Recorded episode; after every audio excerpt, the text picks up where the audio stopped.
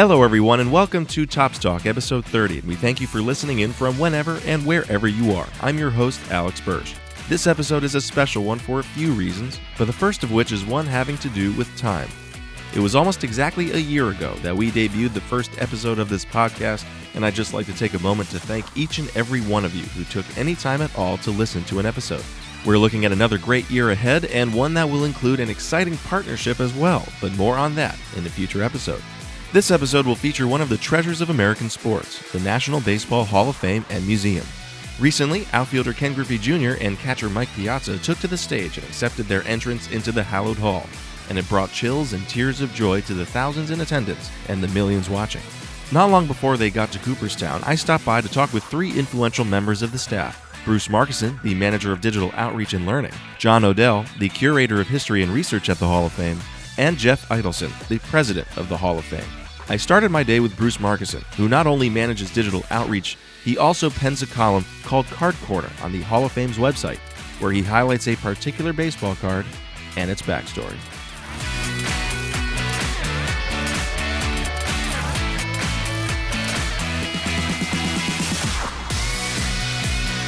Well, it was um, not totally my idea. It was uh, another guy here at the Hall of Fame, Donnie Lowe, who is one of the people in charge of our website and um, our social media. And he had he knew about my interest in, in baseball cards, writing about cards. And last year, you know, he said, uh, "So, would you like to, you know, start doing a weekly card feature?" it was good that he asked me in the summer because we don't have too many school groups coming through and I don't have many video conferences in the summer, so I had a little more time. So I started doing um, the Card Corner feature and um, been doing one a week uh, ever since. So that's how it came about. Uh, I've always been uh, a collector. I started collecting when I was seven in 1972.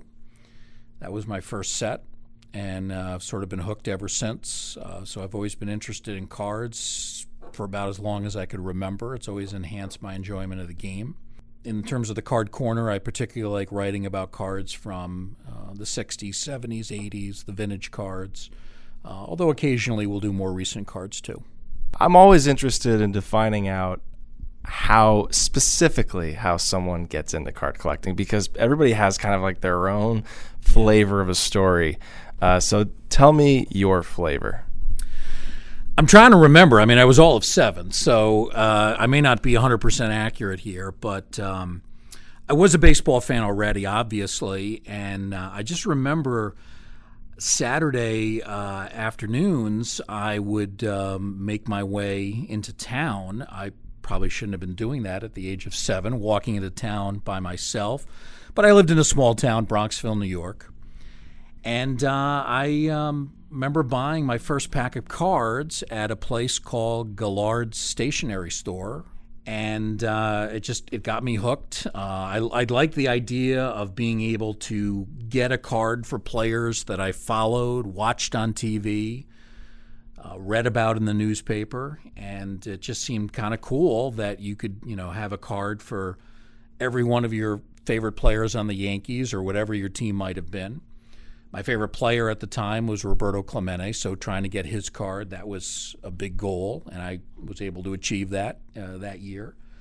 So I, I remember the very first card that I got, and I say it's the first card because it was the top card of that first pack, and it was Dave Cash, uh, starting second baseman for the Pirates. They were the defending world champions that spring. Little did I know at the time that Dave Cash was from Utica, New York that would be my first job out of college. I took a job at WIBX Radio in Utica working as a sports talk show host. So, kind of an interesting coincidence. I later found out that Dave Cash went to Cooperstown as a youngster, played in a Hall of Fame game for the Pirates when he was a very young player, and uh, you know was from the general upstate New York area. Obviously, Utica is only 40 minutes from Cooperstown, and Cooperstown is where I got my second job working at the Baseball Hall of Fame. So it's kind of funny how the Dave Cash card was um, foreshadowing all these things that would happen to me down the line. Besides how you first got into it, you said that Clemente was your guy. So yeah. how did you how did you collect Roberto?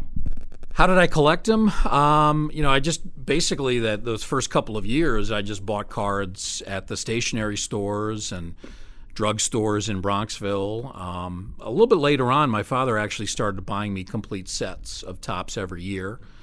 So that was uh, another way that we would uh, collect um, for players, favorite players like Clemente. The reason Clemente was my favorite player is because of my heritage. My mother was Puerto Rican. She was born in Santurce, which coincidentally was the first professional team that Clemente played for in Winter League Baseball. I, I didn't know that at the time, but I would find out about that years later.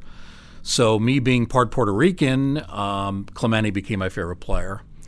And I was very young when he died. He, of course, died uh, at the end of 1972, at the end of my first year collecting cards. I was all of seven years old at the time, um, so I, you know, I don't have a lot of firsthand memories of him. But what I do remember is that even with his death, I just became more motivated to learn about him, read about him, uh, read books, watch documentaries. Eventually, I would come to write a book about Clemente. So he's always been a source of great interest uh, to me, even though I have only a few scant memories of watching him play. Uh, and usually that was on television, WOR TV, whenever the Mets played the Pirates. Clemente did have that mythical feel about him uh, because he was taken so soon from all of us, and it was like the it was like an enzyme. His his death it it, it sparks so much discussion on him and so many features about him and so much interest on him. So I'm, I'm not surprised at all that that, that enhanced your interest so much. Uh, was there another player that you uh, were fond of that you tried to collect as well? Another guy was his t- teammate, uh, Willie Stargell. He was one of my favorite players. I really liked those Pirate teams, particularly in the early 70s uh, they were aggressive, free swinging, scored tons of runs, um, and they were you know excellent teams. They were perennial contenders, and they won World Series both at the beginning and at the end of the decade. In one of the card corners that I did recently, it was on Willie Stargell's 1974 Topps card. And uh, I wrote extensively about how I could not obtain it. Every time I bought a pack that year at Gallard's or Pickwick Stationery in Bronxville, I didn't get the Stargell. So it motivated me to do something stupid. I um, went to my uh, neighbor's house, which was empty one summer day, and I stole the card from uh, the older brother of one of my best friends. And um, he realized uh, within a few hours that the card was missing and put two and two together. Of course, I was the one who stole it. I was not a particularly effective robber. So uh, I was quite embarrassed by that and learned at a very young age. Uh, again, I was all of nine at the time, so I hope the statute of limitations has run out on that. But um, I learned at, an, at a young age that what I had done was wrong. I, you know, I felt embarrassed and ashamed about it. And, and eventually I did acquire the Stargell legitimately. So there was a happy ending to that. Um, but the stolen car did make it back to its uh, its rightful owner and in, in pretty good condition. I didn't do much damage to it while I had it. You know, I have to congratulate you, Bruce. This is the first time I've talked with anyone and anyone's discussed a theft reg- regarding uh, a Topps card. Yeah. So, I mean, that uh, if that doesn't help the brand, I, I, don't know what will. Nothing recent, by the way. This was 1974, so 32 years ago. Those those Topps cards that you uh, document in Card Corner. I mean, what what are, are some very fascinating things that you've learned uh, when you have kind of gone back and researched uh, these topics? Well, I think as a fan at the time, I, I just assumed that they, you know, got the photos, you know, a week before and then slapped them onto a card, uh, not realizing that in almost every case, the photographs were taken the previous year, often in spring training. In some cases, the photographs might have even been two or three years old, depending on what Topps had in its library. Um, the airbrushing of the cards was something that um, we found a lot of fun. Um, it always looked to me like you know they took kind of a magic marker uh, to the cards, but I later learned that this was actually an artistic process called airbrushing, and it was some, sometimes necessary because of all the movement that would happen during the off season, and it really intensified with the 1977 Topps set because that was the first year after free agency. So a ton of players were moving from one team to another, not just through trades, but through free agent signings. So there's a lot of airbrush cards in the 77 Topps set, which I think makes it very interesting. Uh, another great thing about the cards, um, when I started collecting 1972, they had introduced action cards the previous year, actually 1971. I'd always assumed action cards had been around since Topps began in the early 50s. And then I realized when I started looking back at cards from the 1960s, all the shots were posed, portraits, profiles. There weren't action shots. So action shots um, were really a new thing back then. And when we got a baseball card of a player and it was an action shot, we were excited. It was a novelty, it was something unusual. Now, most players are featured in action shots, and I think sometimes people take it for granted. I'm learning uh, as still as we go along. I'm learning more and more about you know what goes into the cards, and um, we're fortunate here at the Hall of Fame. We have a great collection of photographs from a guy named Doug McWilliams, who used to photograph for Topps. And um, we have a lot of the photos, negatives from his collection, and you see the negatives of photographs that weren't used on the cards. Again, as a young kid, you think, oh, they just took one shot and that's it. No, the, the guy who went out, uh, whether it was Doug McWilliams in the Bay Area or whomever, you know, probably took dozens and dozens of shots, and then ultimately only one would get selected by Topps. So it's it's a fascinating field. I'm always learning more uh, as I write each column each week.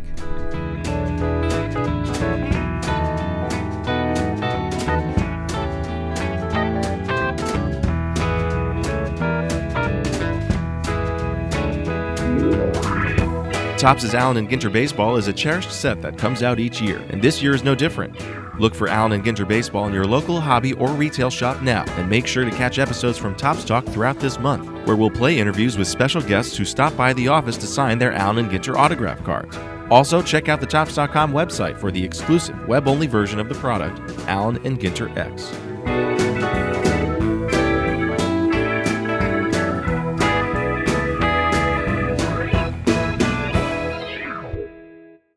When many visitors first arrive at Cooperstown, they go straight to the plaques in the Hall of Fame gallery to scan the bronzed faces on the larger than life walls. But there are many other exhibit halls to discover, and who better to show me the way than John Odell, the curator of history and research at the Hall of Fame. John took me through the newest exhibit at the Hall, and he led us off by explaining the reason for calling it Whole New Ballgame. We chose that name for the very reason it begins in 1970, continues to the present, and it's an era when you really see baseball changing from what it had been to what it is today. Uh, there are two changes that are, are really important to note. One of them is there's a lot more video that uh, is taking place at that time. The other is that there's a lot of material culture, things that uh, connect people to the game that really explodes during this time. One of those things is baseball cards. Yeah, and of course, I mean, a perfect segue. Uh, baseball cards, you guys utilize them really throughout each era, which really says something about kind of the, the growth of baseball cards. But let's go kind of towards the beginning in the 70s when this kicks off. That really was probably one of the high points of baseball cards in, in culture. And you guys used it very well to show uh, all different type of details within that decade. Yeah, so in the 1970s, a couple of stories that we wanted to call out, which were things that, that baseball cards could do in a way that we could have done with words, but it's more fun to do it with uh, with something that many of our visitors are going to have had in their own. Maybe they still have them in their collection. Maybe mom threw them out, but they used to have oh, look, here's two cards that look almost identical. They're San Diego Padres cards. Only one of them says Washington National League, and the other says Was- San Diego Padres. Well, that was uh, in the early 70s when San Diego was considering moving to Washington after Washington had left for Texas. Now they don't have a team. What's going to happen? Well, maybe San Diego's going to go. And until spring training that year, that was what the thought was. Well, here's an opportunity to use the, the early run and the later run to tell that story in a graphic way, in a visual way, so that we don't have to use words to tell it. You can see it for yourself.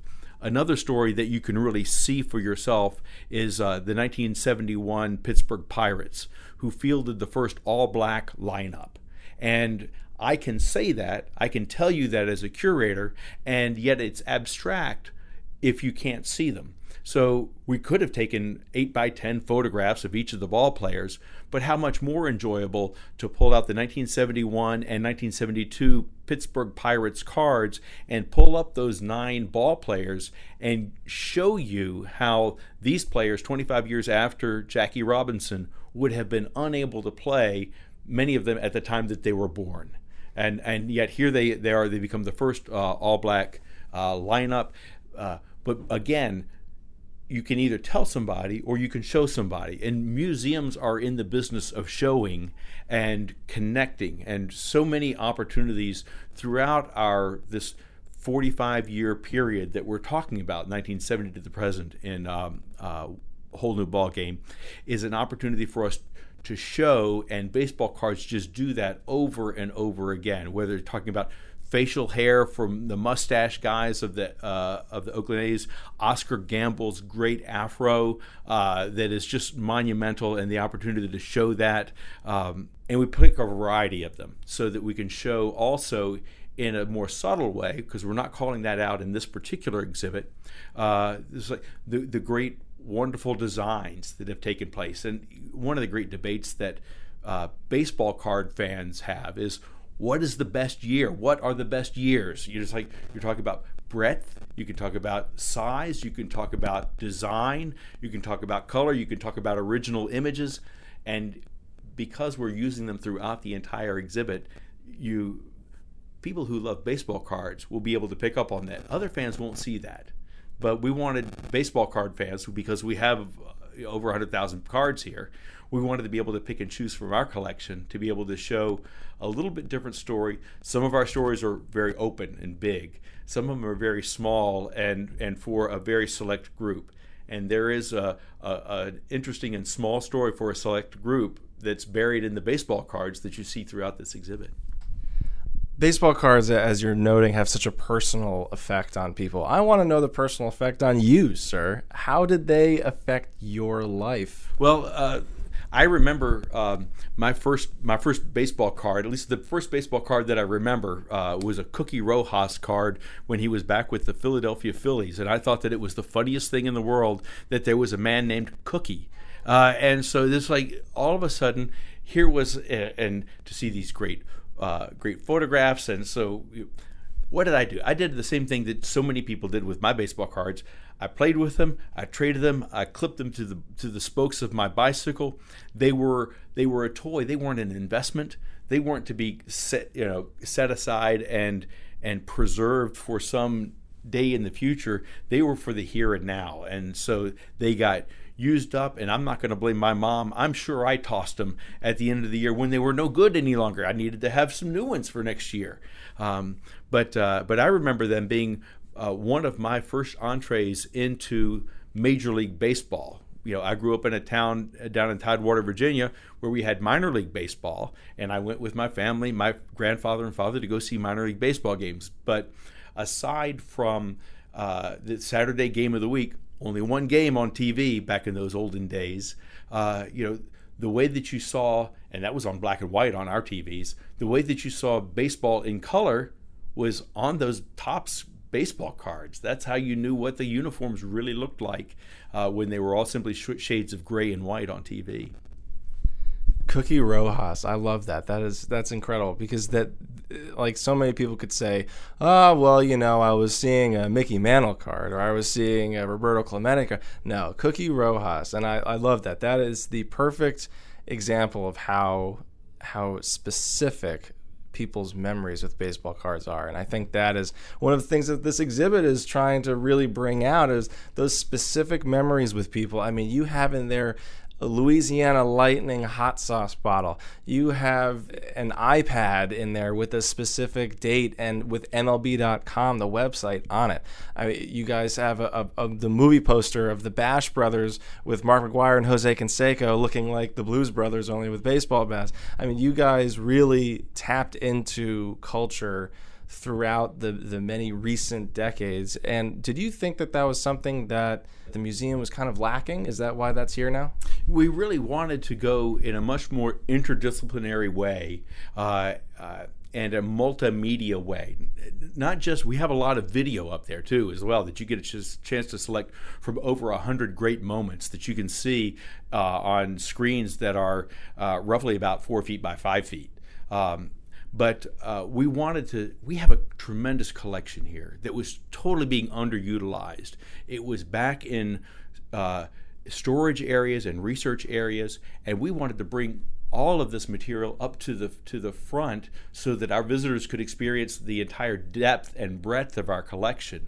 And in so doing we really made an exhibit that's a lot more vibrant. And yes that was a conscious exhibit a conscious decision for that exhibit yeah, you talked about the video and the video boards that are there. Also, there are some really great interactives that are there. And one of the things that we did there was the Pete Rose interactive, and I, I have to bring that up just because that was so awesome to eh, to really bring in the the social voice uh, and and I really do mean that social voice because it's about Twitter and the uh, and the opinions from really kind of not I don't want to say random handles, but just a, a, selection of diverse Twitter handles coming from people you know, like Ric Flair, or from Joe Schmo out in Iowa. But it's about uh, it was about whether Pete Rose's legacy, w- what that kind of should be, and how he should be honored, if he should be honored.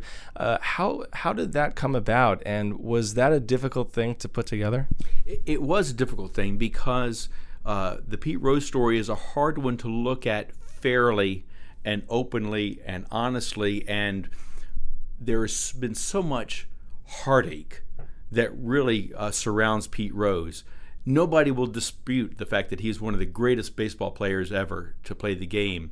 And the, the terrible tragedy, it's almost Greek tragedy, uh, is that it was his pride, his hubris, his feeling that baseball wasn't exciting enough already. I've got to bet on it to make it more exciting. Uh, while I was a player and a manager, we didn't know that it was a player until just recently. But while I was a manager, and uh, and as a result, um, first he lied about it for for many, many years and then finally came clean about it. Uh, but to tell this story in a way that uh, that helps people understand that there are multiple sides to this story and to let people express their opinions about it. People have been talking about Pete Rose uh, since before this whole controversy. I mean, they talked about Pete Rose when he was simply, you know, the hardest charging, hard nosed guy uh, to ever play baseball. And it was clear to a lot of people that he was not the greatest uh, talent on the field, but that he earned what he got. And that was why so many people would say, you know, he's who you should model yourself after because he's got a passion for the game and he works really hard at it. Um, and yet, on the other side of things, is this terrible thing that he did that if other baseball players began doing would totally undermine the sport and turn it into an exhibition like wrestling is. And so we used Nature Boy Ric Flair as one of the Twitter handles because uh, his is a sport that is not a sport. And it's not a sport because it's all choreographed. Everybody knows what's going to be happening. And if people didn't know that, uh, you know, that the players were on the up and up, it would undermine the game.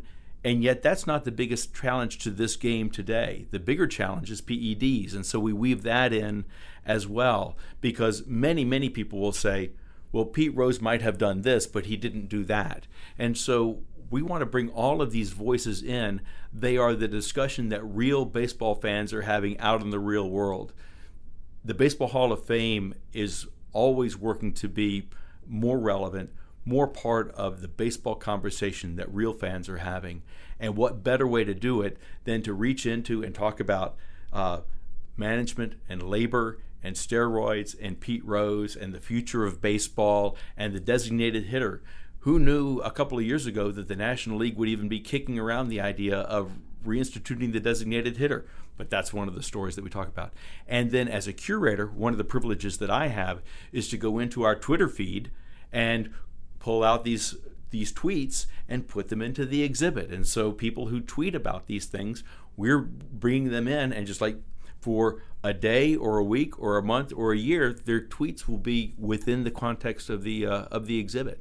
When you kind of look back on this exhibit uh, from we're talking about a long time down the road now, what do you want people to say that they got out of this exhibit? I want people to come to this exhibit and when they come into it today and then when they go home and then when they recall it to their friends and family uh, after they visited here, I want them to say, I saw things that I had forgotten, but it made me remember them. I saw things that I personally had or that friends of mine had, and I saw an exhibit that recognized that I have a part in baseball as a fan.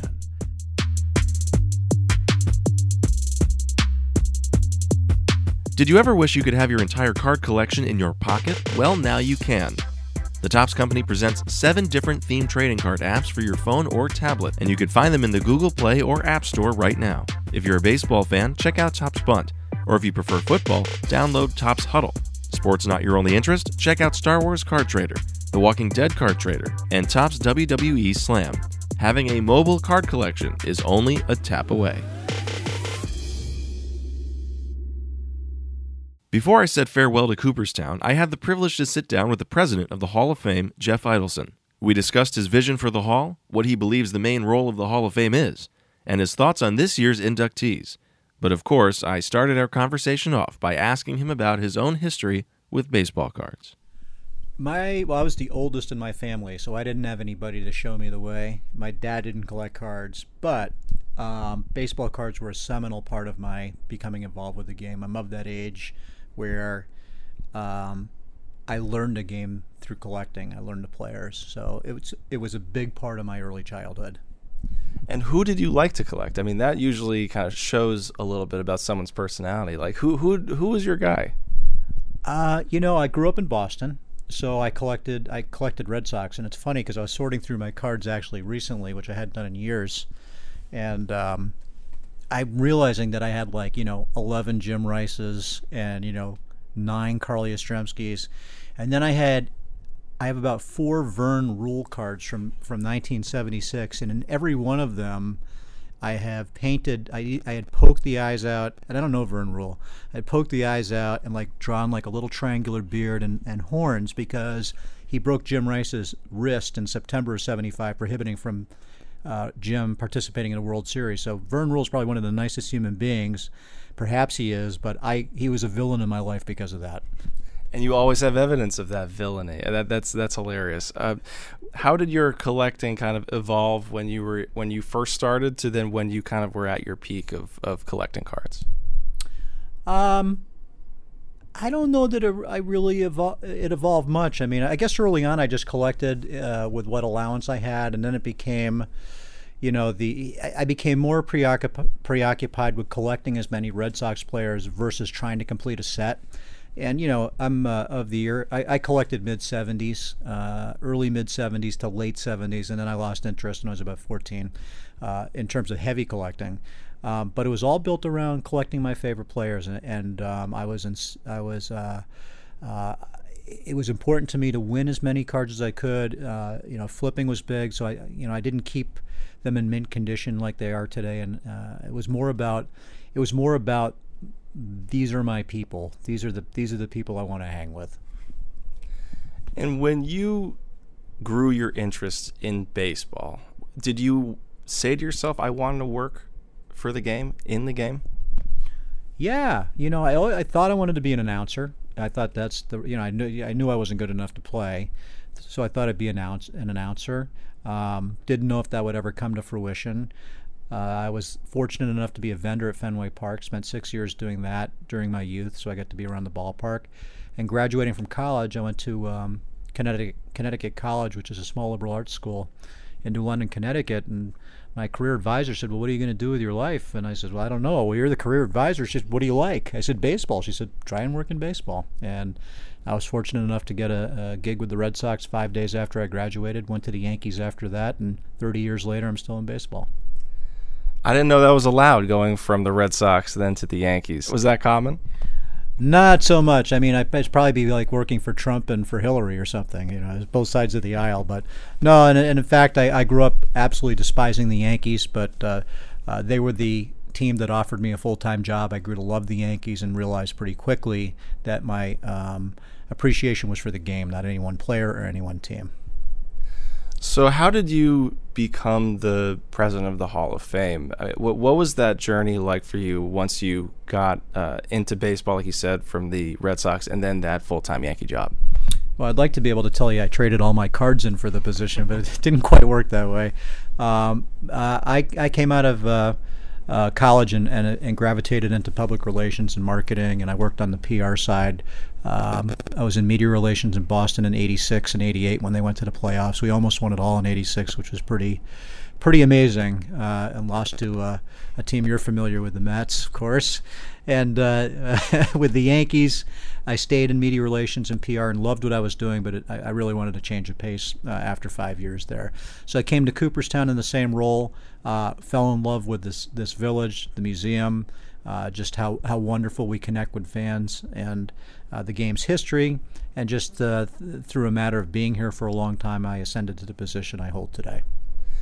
What has been your favorite part of this museum that you've seen evolve and really become what you wished it did?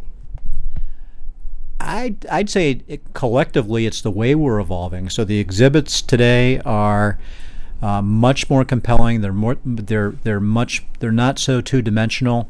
Uh, there's the ability to interact. Uh, our, our whole new ball game exhibit is a, is a wonderful example of two-way communication where you can read and interpret uh, form your own value judgments about topics, uh, whether they be uh, the state of the game today, the designated hitter, Pete Rose, uh, labor, PEDs, and then be able to share your opinion. And, you know, museums' jobs are to start a conversation, not to tell people how to think, but to start a conversation and get them thinking.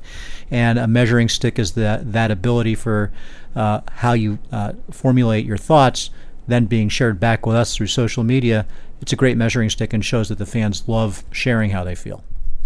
Yeah, when John took me through that exhibit, I couldn't help but really feel like I was getting transported through each decade. And really, a lot of that was due to the little trinkets that were in there and the the different uh, the different items, including the Topps baseball cards, which I was very proud to see. Uh, but but one of the things that I did think was very not only fascinating but almost bold was that uh, interactive uh, that had to do, as you alluded to, with Pete Rose. I mean, how was that difficult to put that in there? No, um, really not at all. I mean, uh, again, as a history museum, our job is to present the game as it, as it unfolds on the field, and we we don't develop the rules. We're not in charge of the records. Our job is to pre- is to preserve and present history, and Pete Rose is a seminal topic. Um, people have an opinion about him. Uh, he was one of my favorite players growing up. I liked the way he hustled, treated the game with respect that way. But he also committed baseball's cardinal sin and has made no bones about saying that he did. And the, you know, the age-old argument is, you know, should he be in the Hall of Fame or not? And hearing how fans feel about that um, is is good for us to hear from a feedback standpoint, but also a chance for them to be able to share their opinions. When you look to the future, how do you want to see this museum evolve? You know, the, we have the greatest baseball collection there is. Nobody has a better one than we do. And it's incumbent upon us to be able to share it. So the evolution of this place will continue to be how well we can share our collections, whether they be digitally or brick and mortar. And we are uh, in the process of, of putting together a very, very comprehensive digitization program which will allow our, uh, you know, 300,000 photographs, 2 million plus library documents, uh, and three dimensionally our artifacts to be able to be shared with baseball fans around the world who are just fans and want to build their own virtual collections, uh, with school groups who need primary source documents to talk about, uh, you know, why Roberto Clemente helped the Latino experience or why Jackie Robinson helped this country evolve. Um, and it's also the brick and mortar experiences, like I say. We're, we're starting a tour this summer, a national tour called We Are Baseball, that's going to go to ballparks around the country. So, as long as we can take Cooperstown and and make it available to those that can't come here, that's how this museum will continue to evolve. Let's talk about this year's uh, inductees. Ken Griffey Jr. I describe him as the the golden child of of the '90s. I mean, he was truly baseball's golden child who really influenced so many people. I mean, what is what is your thought? What is your kind of uh, personal history maybe with Ken Griffey Jr.? Oh, I mean, when you think about uh, having to manage expectations. You think of a guy who was the first ever number one pick in the country to make the Hall of Fame, and you know you come out of college or you come out of high school. In Ken's case, you're the number one pick. Your dad's been a successful major leaguer. That's a lot of pressure, and to be able to channel that pressure into a magnificent Hall of Fame career is really uncanny. And uh, I believe he and Roberto Alomar are the only two Hall of Famers who had dads that played in the majors. Uh, this was a guy who was a true five tool player. He had one of the most beautiful swings in the game. He played the game seemingly effortlessly, but you know that he worked hard. And he's he's a guy that had fun with the game. He loved the game. I think you could argue that he helped build the fan base substantially, and he's a very deserving inductee. And finally, ending with one of my personal favorites, Mike Piazza, who I, I can't tell you how happy I am to actually see. Okay, I'm incredibly happy. I am very happy to see, finally see a Met uh, inducted into the Hall of Fame in my lifetime, and it was it, it's truly something special. And to, and to see him say physically say I'm a Met in the Hall of Fame, it, it almost it was an emotional moment for me, uh, and for and for so many people out there who uh, who like me really kind of felt that Tom Seaver was obviously the greatest player ever for the Mets, was really the only guy that could ever be some someone deserving. But to see Piazza here is truly something that is going to be incredible. And about Piazza, Piazza wasn't obviously as successful as Griffey. Not many people were, but he had a different flavor about him. And what what, you, what can you say about uh, Piazza's contribution to the game? Well, you, you take a look at, at, at Mike, who had the you know, when you compare him to Ken Griffey Jr., you have Ken, who was the first pick in the 87 draft, and then you have Mike, who was virtually the last pick in the 88 draft. And his job was to prove the critics wrong, where Griffey had to prove the critics right. And Mike overcame a lot of adversity in terms of he was a, a, good player, but not a great player. He worked really, really hard. Work ethic. You get that. You know, you, if you want, if you want to generalize, he had that South Philly work ethic, and uh, nobody worked harder than Mike to make him to make himself the player he was. And you talk about a guy with great opposite field power. He almost had a left. He almost had a, a swing that was built for a left-hander. Uh, the way that he was, you know, able to able to, to take the low ball and drive it away. It was, it was it was like Griff. It was like mirror of Griffey if you think about it. When it, when you take that part of the swing, but this is a guy who gets overlooked for his defense, and he was a very durable, good defensive catcher. I mean, he, he, he, was he was very very good defensively, and on the other side of the baseball, there was nobody who embraced the bigger moment better than Mike. There was nobody who uh, silenced the critics better with the way he carried himself, and another deserving inductee into the Hall of Fame. A lot of what he did was not just that incredible offensive consistency, but like you said, the defensive side, and, I think that's important to highlight, just because for a long time really the only way that people saw defensive statistics was are you going to throw the guy out or are you not going to throw the guy out? And obviously that has evolved as that kind of is the hidden uh, point of our talk here is, is evolved into now well you know what he was an incredible blocker of the plate and he did a lot of the little things whereas Griffey was very flashy Piazza was a little bit more subtle in what he was good at he was and you know in, in some cases maybe that you get overlooked because of that, and, and that's probably a case in point with Mike because people focused on the home runs, being the all-time home run leader among catchers, but he could do so much more. And he was great at the plate. He was he was durable, as I mentioned. He wasn't out of the lineup much. He had no problem blocking the plate, uh, and uh, he really was an asset to both the Dodgers and the Mets, and an incredible asset for the week he spent in Miami to the Marlins. So. Uh, a very deserving place in Cooperstown for a guy who represents the Mets very well because I've I've obviously never sat down with you before, and I and I don't know when the next time, if ever I will. I'm I'm curious as to who you personally, if you can even say who you hope to see in the Hall of Fame in the next couple years. Well, you know, we don't vote. The staff at the Hall of Fame doesn't vote, and um, our job is to honor whom the writers elect. But when you look at who's coming on the pike, there are some pretty amazing candidates out there. There are guys who finished strong last year who may get in this year. Guys like uh, Jeff Bagwell and Tim Raines, who, who, gained a lot of ground, and, and of course uh, Trevor Hoffman with his 600 plus saves. He's joined by you know newcomers including Vladimir Guerrero and Pudge Rodriguez. You look down the line, you got Omar Vizquel coming, Jim Thome, Chipper Jones, Mariano Rivera, Derek Jeter. So I think that the outlook is very bright for Cooperstown and for the stars who finished playing in the last five years to have a place here in the Hall of Fame. Thanks for listening to Topps Talk, and we hope you hear us again soon. You can subscribe to us on iTunes, Audioboom, SoundCloud, and Stitcher, and you can find us on Twitter at ToppsTalk. If you have any questions or comments, or would like to tell us your collecting story on a future episode, email us at toppstalk at topps.com. Special thanks goes to Clay Luraschi, Leanne Minutoli, Susan LeJudi, Pat O'Sullivan, Bruce Markusen, John Odell, Jeff Idelson, and John Shestakowski. This has been episode 30 of Topps Talk.